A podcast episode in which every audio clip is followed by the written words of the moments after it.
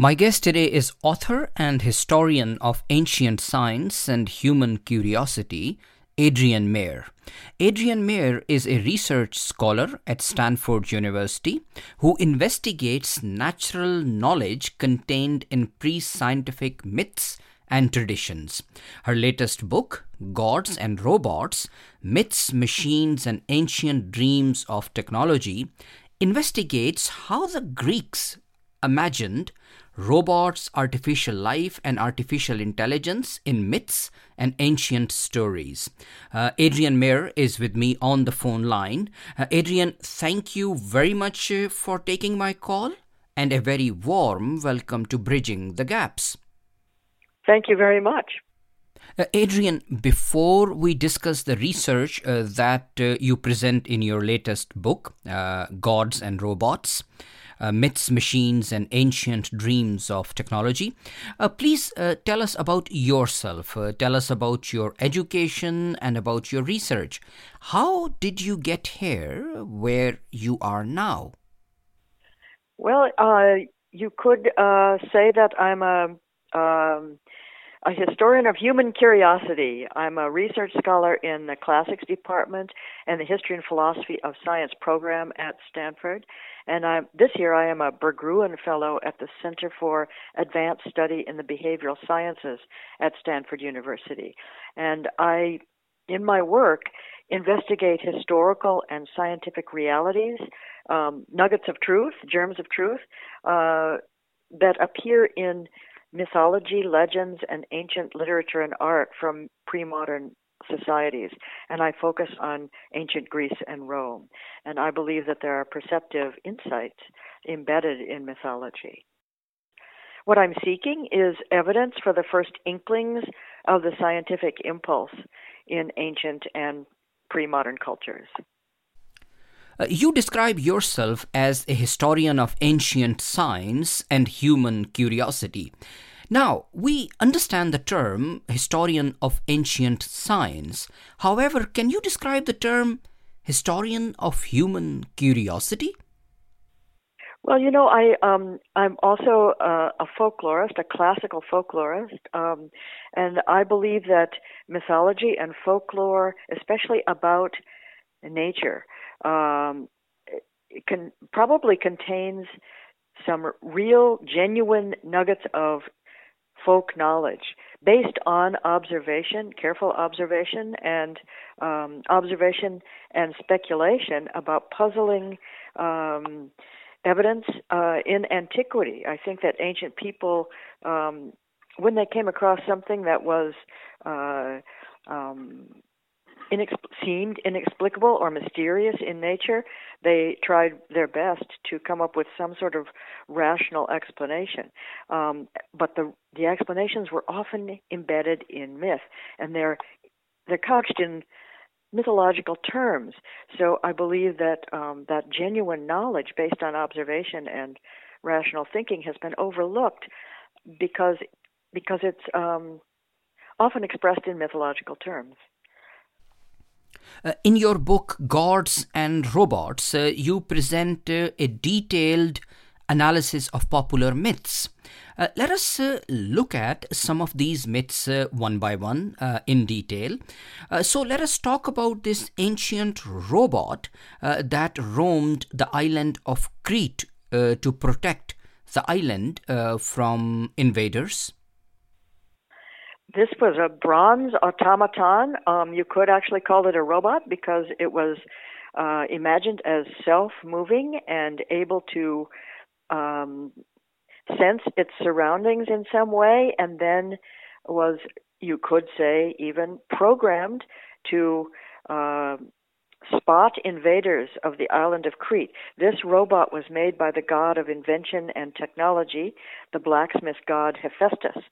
And it was made uh, to defend the island of Crete, the kingdom of King Minos in the myth. Oh, the myth is very ancient. It goes back to uh, about 750 to 650 BC. And we have a lot of details about this bronze robot. He was uh, a giant man, as I say, made of bronze, and he we even know his inner workings which is amazing for a, a myth about a robot that is so ancient.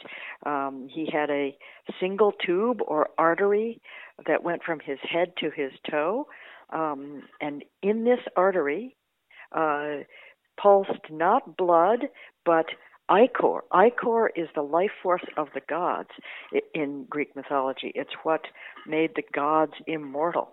So this was a giant bronze man, self moving, who was able to march around the island of Crete, um, pick up boulders and hurl them at uh, approaching ships. And we hear about this robot in the epic poem of the Argonautica, the story of Jason and the Argonauts on their quest for quest for the golden fleece. And then there is a clash uh, between the robot and uh, Jason and Argonaut, uh, as it is told uh, in the story. Yes, well, the robot, as I say, was was tasked with defending the island of Crete from any approaching ships.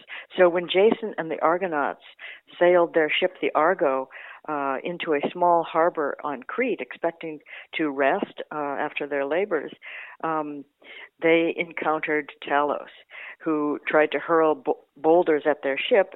He did not sink the ship, but Talos also had another uh, capability in close combat. In close combat, he could heat his body.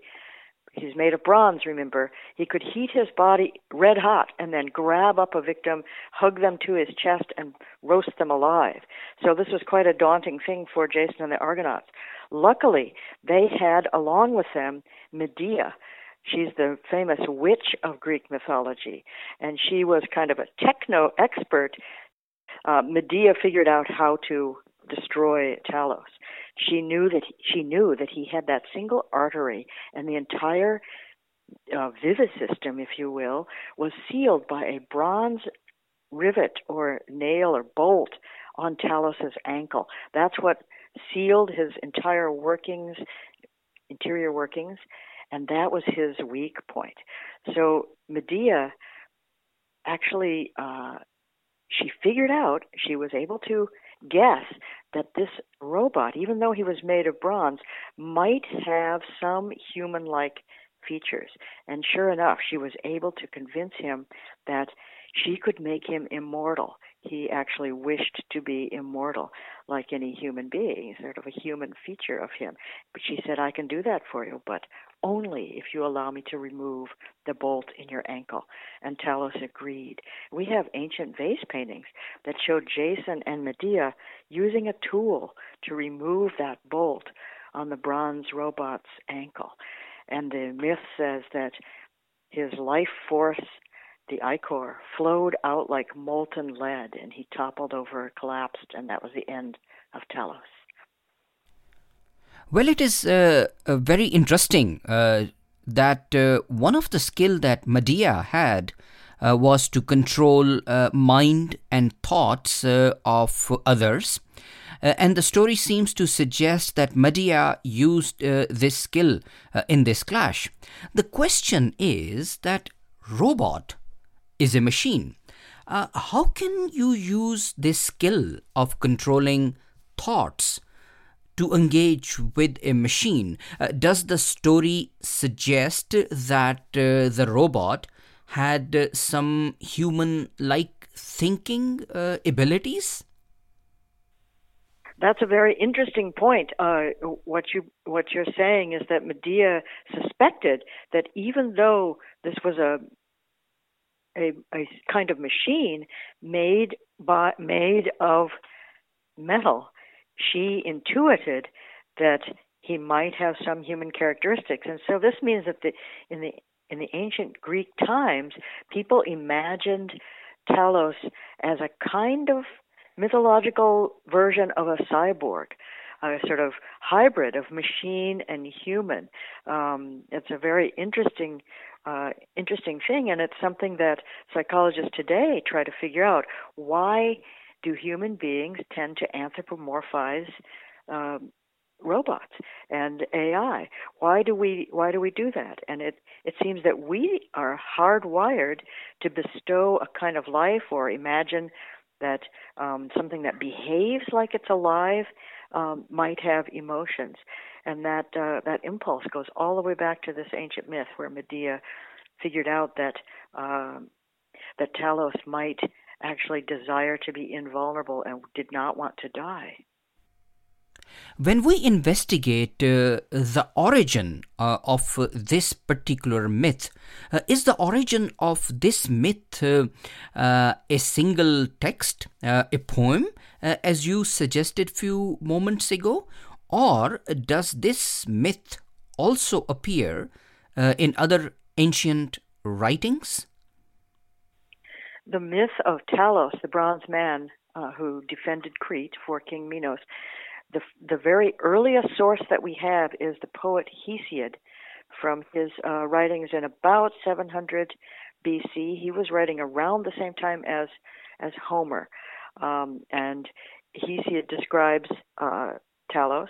And then we uh, remember that Homer and Hesiod, although they're first writing things down in uh, the period 750 to 650 BC, they're the first to write it down. What they're writing down are oral traditions and myths, and we have no idea when those actually arose. So people might have been circulating these stories much earlier before Hesiod and Homer wrote them down. So we don't know really how early this myth arose. But then there are there are other ancient sources that talk about Talos. Um, he's uh, he's mentioned by several ancient sources that come after Homer and Hesiod. Uh, and there are many different versions of the story. And there were even uh, some playwrights um, from classical Athens wrote plays featuring Talos, but unfortunately the plays are lost. All we have are just scraps or fragments of some lines from the plays. But we can imagine that um, that they also tended to humanize this bronze man, and the audience uh, probably felt pity for the for the bronze robot, since after all he was tricked by Medea when he was just going about his business doing his job. Uh, let us move on to our next uh, myth uh, the story of a mechanical bird uh, uh, that perhaps uh, used steam to power its flight.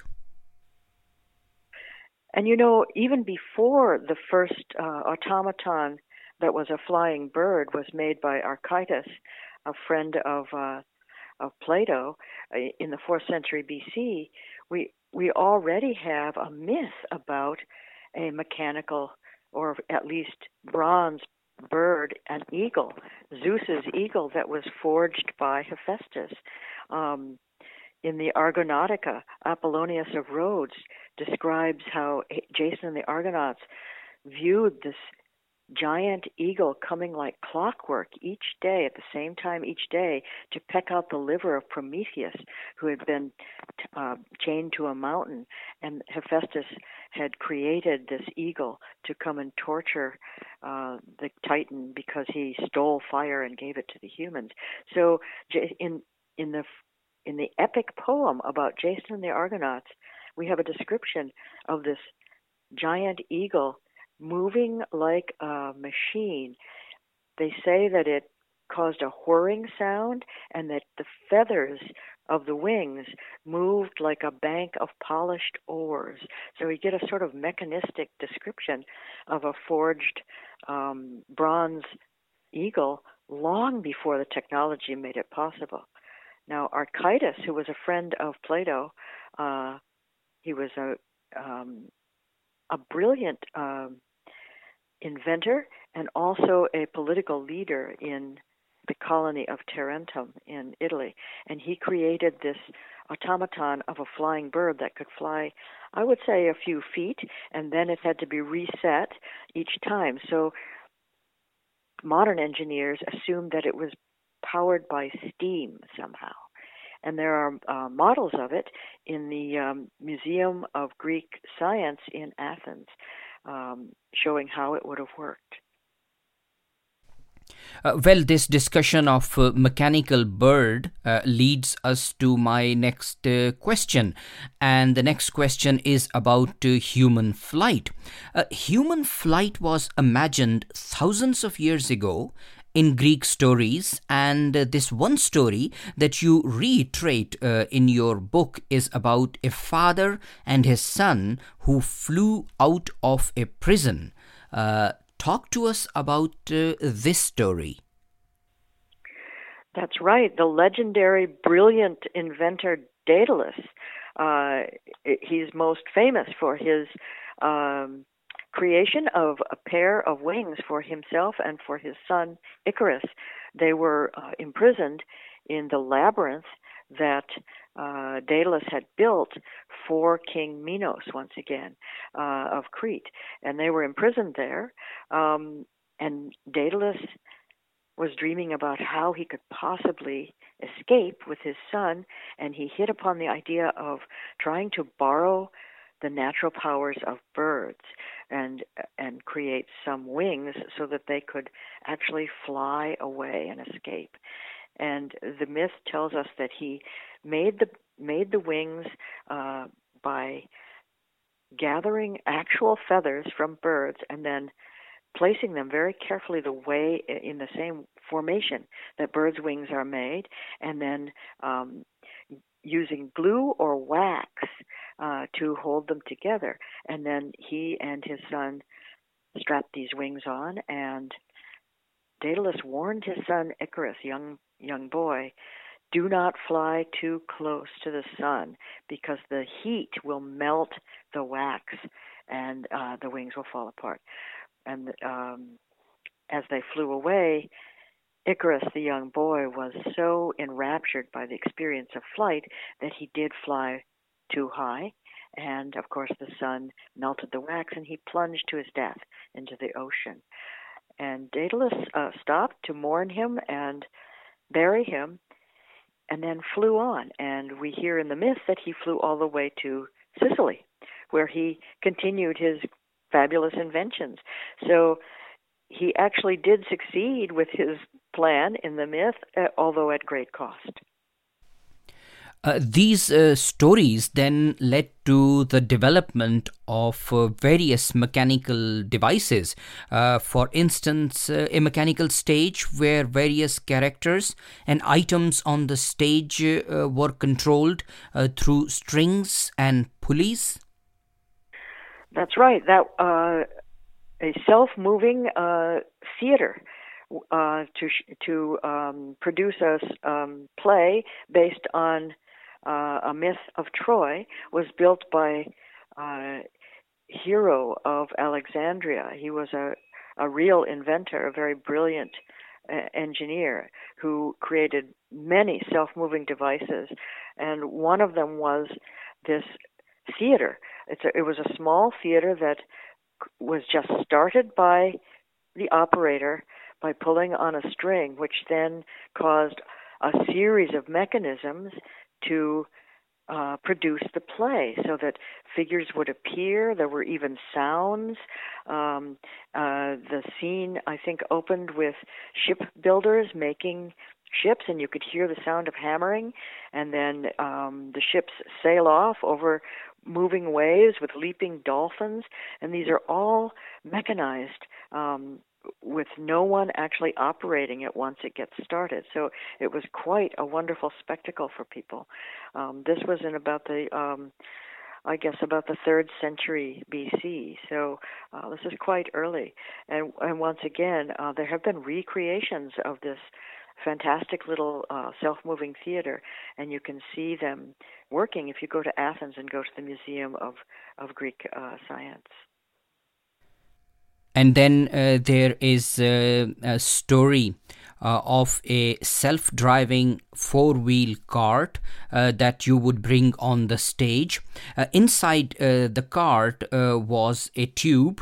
and inside the tube, there was a weight, and as this weight would fall due to gravity, the pulleys attached to this weight would move the cart uh, and uh, to the audience it would look like a self-driving four-wheel cart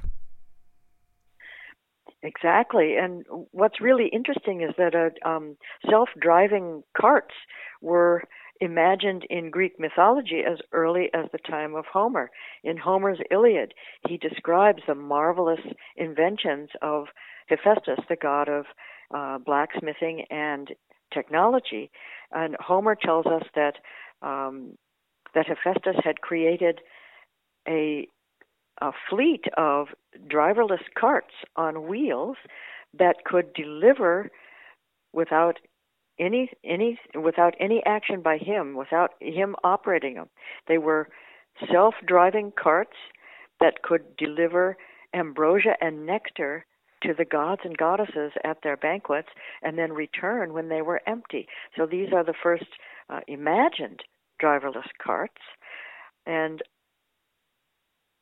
you know, it's often said that where science fiction leads, technology follows. Well, these ancient myths are, are the first science fiction stories. And sure enough, as you say, someone later, uh, during the Hellenistic period in Alexandria, uh, Egypt, which was uh, the center of automatons and self moving devices, mechanical marvels, someone did build uh, a cart that could move on its own. Um, actually making making the ancient myth come true. And as we move closer to this day and age, uh, we hear stories uh, about a floating mechanical orchestra, and we hear stories about uh, a mechanical man, a mechanical knight, uh, as envisaged by Leonardo da Vinci. Yes, what's very interesting is that, as I mentioned, Alexandria, Egypt, became uh, just a hub or center of of um, mechanical inventions, uh, beginning in a, in the fourth and third century BC, when they had that fabulous library and museum in Alexandria, and engineers and inventors flocked to that city to create a profusion of of actual mechanical devices and marvels and animated statues, and some of them were quite monumental. And many of those plans would have been lost, except that uh, the plans and designs that there, that were made in Alexandria would have been lost were it not for Arabic and Islamic um, scholars who preserved them, preserved the plans and enhanced them, uh, them and improved upon them. And that's how these designs made their way finally to Byzantium and then to Europe in the Middle Ages. So uh, it's, it is a continuous line. It's very interesting. How would you relate these ancient myths uh, with uh, today's stories such as Metropolis, uh, uh Terminator, uh, and, and, and perhaps with 1984? Well, you know, um, what people worry about these days with AI and robotics, the way they phrase it is to say that um, technology seems to favor totalitarianism. And as as I've just described, there were killer robots even in antiquity. So um, there, there once again is a continuous line. I wondered how uh, how deep are the roots of an association between tyranny and technology. And if you go back to the ancient myths that I've just been describing, who was it that uh, commissioned Talos? It was Zeus, who was the father of gods and men, and he was visualized in ancient Greek mythology as a harsh, vindictive tyrant and he's the one who commissioned and um, demanded that uh, Hephaestus create this killer robot, Talos. So I also found that also in antiquity, in real historical times, it was autocrats and tyrants who often commissioned uh, machines of malice, machines that were used to torture and kill their own citizens. So the roots of that uh, connection that people worry about now, uh, the connection between tyranny and technology, that too has a very ancient uh, past. A number of researchers in the field of artificial intelligence uh, warn us that we must think about the ethics of artificial intelligence and we must be careful that uh, who will control this technology and how it will be used, and that it should not be used uh, to harm uh, humans. Uh, it seems that we can find uh, parallels here. Uh, in ancient myths and stories, we note that these imaginary machines in the past were created to harm others. Yes, that, that, I think that's quite um, amazing, and yet um, intuitively correct that that uh, tyrants would be attracted to um, uh, using automatons because it it not only shows their power and displays their power, but also, uh, as we see today, who will be responsible for automatons if they are self-moving? That's one of the uh, big ethical problems today with AI and robotics. If they uh, if they can kill or assassinate or carry out combat, who is responsible for them when they do evil things? Is it the maker? Is it the one who designed it, the one who commissioned? Or is it, uh, would we only blame the robot itself or the AI? That's an ethical problem that we have not we have not been able to figure out yet. People are working on it now. There are some experts uh, like Patrick Lin and Joanna Bryson, um, who are philosophers who work on ethics of AI and robotics, and they uh, they point out these moral problems that are um, beginning to surround the whole enterprise of AI, and the advancements are outstripping our ability to make laws or figure out the ethics of them. They point out that uh, the responsibility must lie with the makers and the and those who commission them, not with the with the robots themselves or the AI. We need to think of them as tools that we are responsible for. We have discussed a number of myths and we have discussed a number of imaginary machines uh, that you mention in your book, Gods and Robots Myths, Machines, and Ancient Dreams of Technology.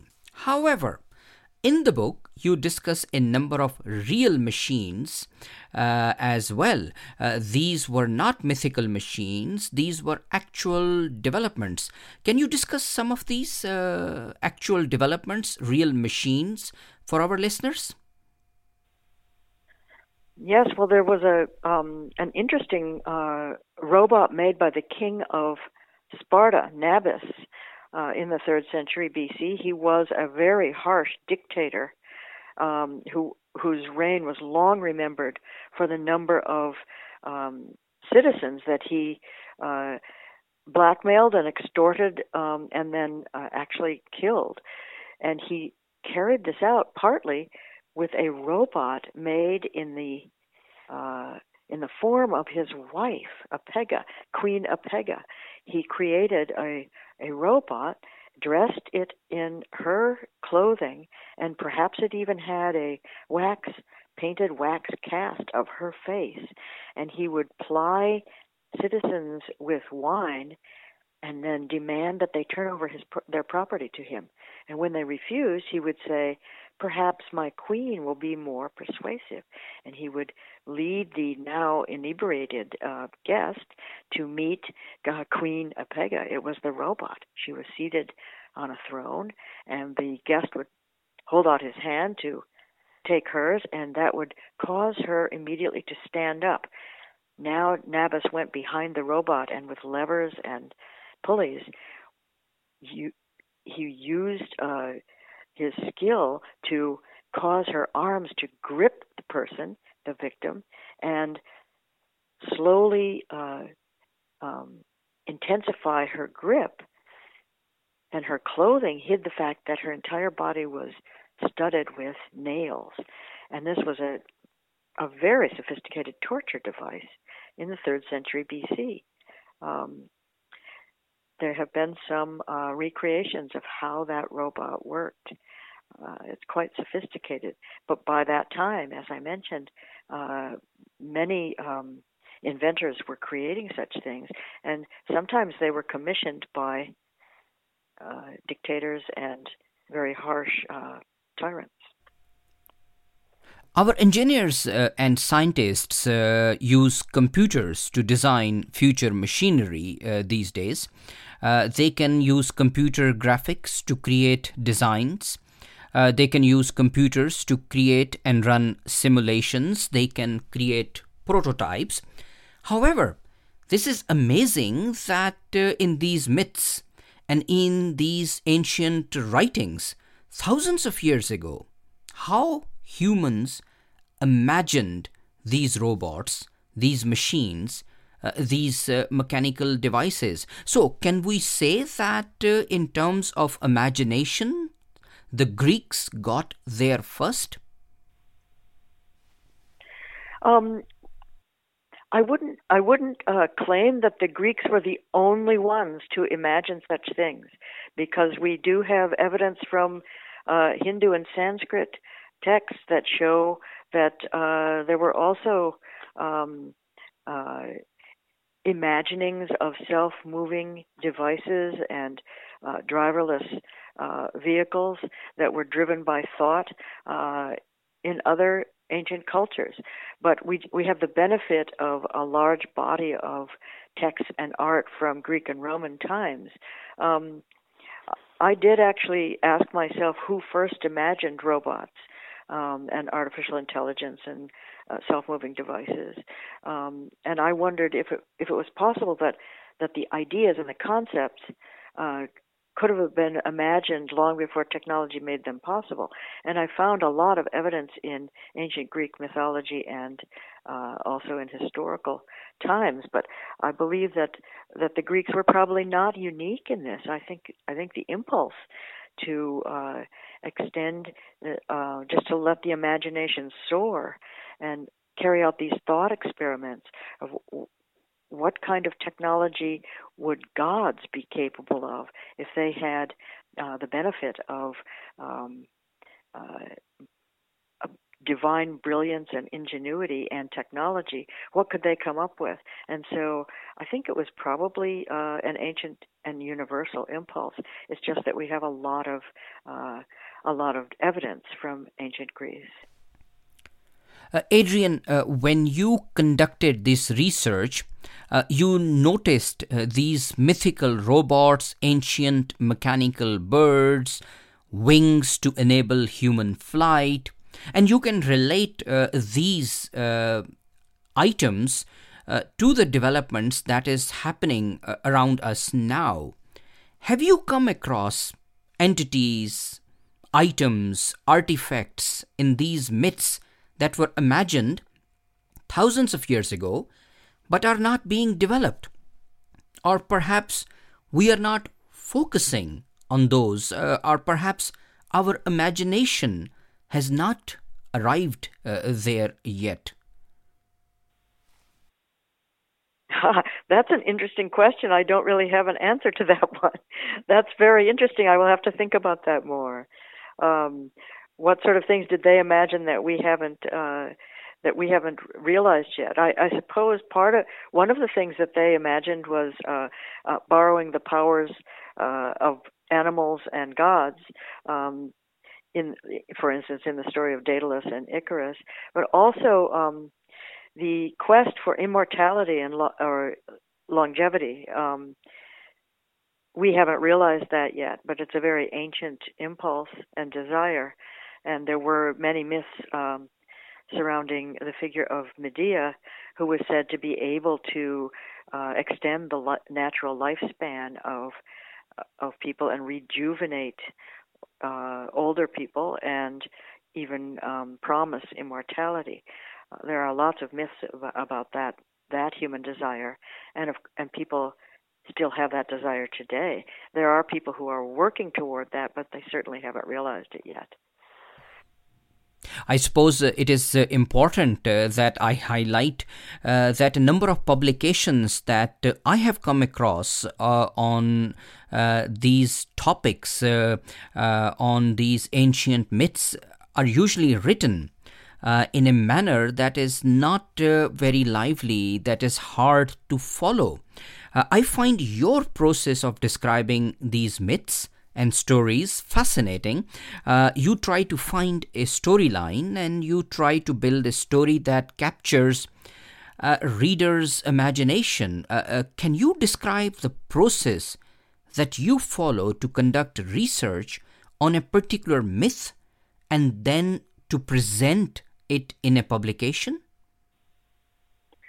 Oh well, I well, thank you. That's that's quite a compliment. I I think that uh, to be true to these myths, which were, after all, thought experiments, and actually, I think of them as uh, as cultural dreams, sort of in the same way that our our uh, science fiction stories and movies are cultural dreams. And so I, I I pay a lot of attention to the narrative arc of each of these myths. And of course, so much is lost. Sometimes we don't have the entire myth. Sometimes all we have are, are fragments in many different sources. And I do try to gather those and, and try to imagine what the what the full myth m- might have said, given what we have. Um, with the myth of, of Talos and Pandora, for instance, we have we have quite a bit, and so uh, I feel that it's uh, to be true to the myth, you should tell the whole story, and also mention all of the various versions that might have circulated about this about this uh, these figures. There were many, many different versions and alternative um, uh, retellings of these of these stories, which shows just how popular they must have been. And so many vase paintings illustrated them as well. And we know there were even public uh, wall paintings of the story of of Talos and Jason and the Argonauts and Pandora, for instance. And those are lost now, but we have we do have uh, a lot of vase paintings. Even so, the, we have thousands of vase paintings that survive today, but I have been told by art specialists who tell me that uh, what we have represents only about 1% of the vase paintings that one, once existed. So, as you see, so much is missing. So, I think uh, I think it's important to tell as much of the story as we can using ancient literature and art. And now that uh, you are with me on the phone, uh, why don't we uh, briefly touch upon uh, some of your other books? Uh, your book, The Poison King, was shortlisted for the National Book Award. Um, my book, uh, The Poison King, which came out in 2009, The Poison King, The Life and Legend of Mithridates, Rome's Deadliest Enemy, was uh, one of the five um, finalists for the National Book Award. And this book uh, was about? This book was about um, Mithridates, who was a uh, king uh, during the time uh, of the end of the Roman Republic. Um, the Roman Republic uh, attempted to defeat him. Uh, they never were able to catch up with him. They never uh, really defeated him after 40 years of war, the Great Mithridatic Wars. First Mithridatic War, the Second Mithridatic War, and the Third Mithridatic War, and he escaped their clutches every time. He was also renowned as the world's first experimental toxicologist. So he experimented with um, all known poisons and venoms and toxins and attempted to make himself immune to all poisons by concocting a universal antidote which apparently had more than 50 ingredients tiny tiny amounts of poisons and venoms and their antidotes mixed together and he took this faithfully every day of his life. And in fact, he lived um, well into his 70s when everyone around him was dying at about 45. So who knows? Maybe it worked. Uh, in your book, Fossil Legends uh, of the First Americans, you discuss that Native Americans uh, were the first to notice fossils of huge animals uh, in that uh, region. Uh, and you discuss the questions that what did they make of uh, these fossils? How did they try to explain uh, these fossils and what did they speculate? That's right. In Fossil Legends of the First Americans, um, I uh, I, I was very interested in the fact that well before Columbus arrived in the New World, Native Americans uh, in the Americas, in in the in the uh, Western Hemisphere, had observed uh, the mysterious petrified remains of extinct creatures, and they attempted to understand how they turned to stone and why uh, why they disappeared and what their life was like when they were alive.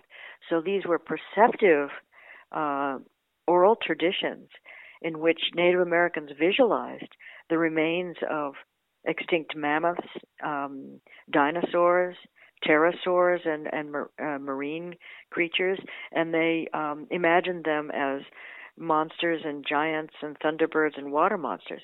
Now, they had many accurate insights and perceptions, and some were so sophisticated that they actually antedate um, uh, and anticipate some modern scientific theories. And these were all passed down in oral histories over many centuries. So I drew on historical sources and archaeology and um, interviewed a lot of elders and storytellers on reservations um, with personal interviews. Um, I began with Aztec and Inca fossil tales that were collected by the Spanish conquistadors, uh, right up to um, uh, present day storytellers who remembered some of those old myths. So that was that. Uh, the research for that book was uh, quite absorbing. I I really never wanted to stop doing the research. It was so amazing.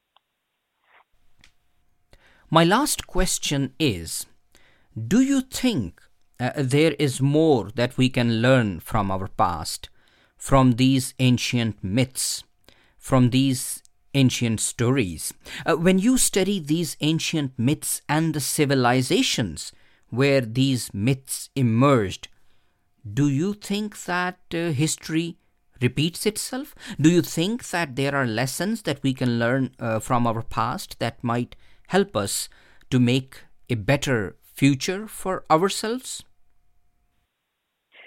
Well, you know, I, it seems I, ironic, I suppose, to be looking back to the distant past. Uh, everyone, everyone around me um, at my university and where I am a fellow uh, this year, uh, everyone is looking forward, trying to look to the future, and I seem to be the only one looking back two millennia to study what are essentially some of the first ever science fiction stories. As I say, thought experiments. Uh, they really seem to show um, that the, that people could in a very sophisticated way, imagine uh, advanced technology long before uh, it, it, became a reality. And I think um, these ancient dreams of technology, uh, what I hoped was that by gathering these, I show how relevant they still are. They're still fresh for us today. People were still grappling with whether or not these things would be good or evil. Um, and I think uh, I was hoping that it would be a kind of mythology for the age of artificial intelligence. I was thinking that these ancient myths, uh, science fiction tales, and their and their messages over the millennia might enrich our understanding of what I think is a timeless link between imagination and science. Adrienne Mayor, thank you very much for being with me. It has been an absolute pleasure having you on my show. Well, thank you so much. Oh, your questions were wonderful. This has been quite enjoyable. Thank you and goodbye. Goodbye.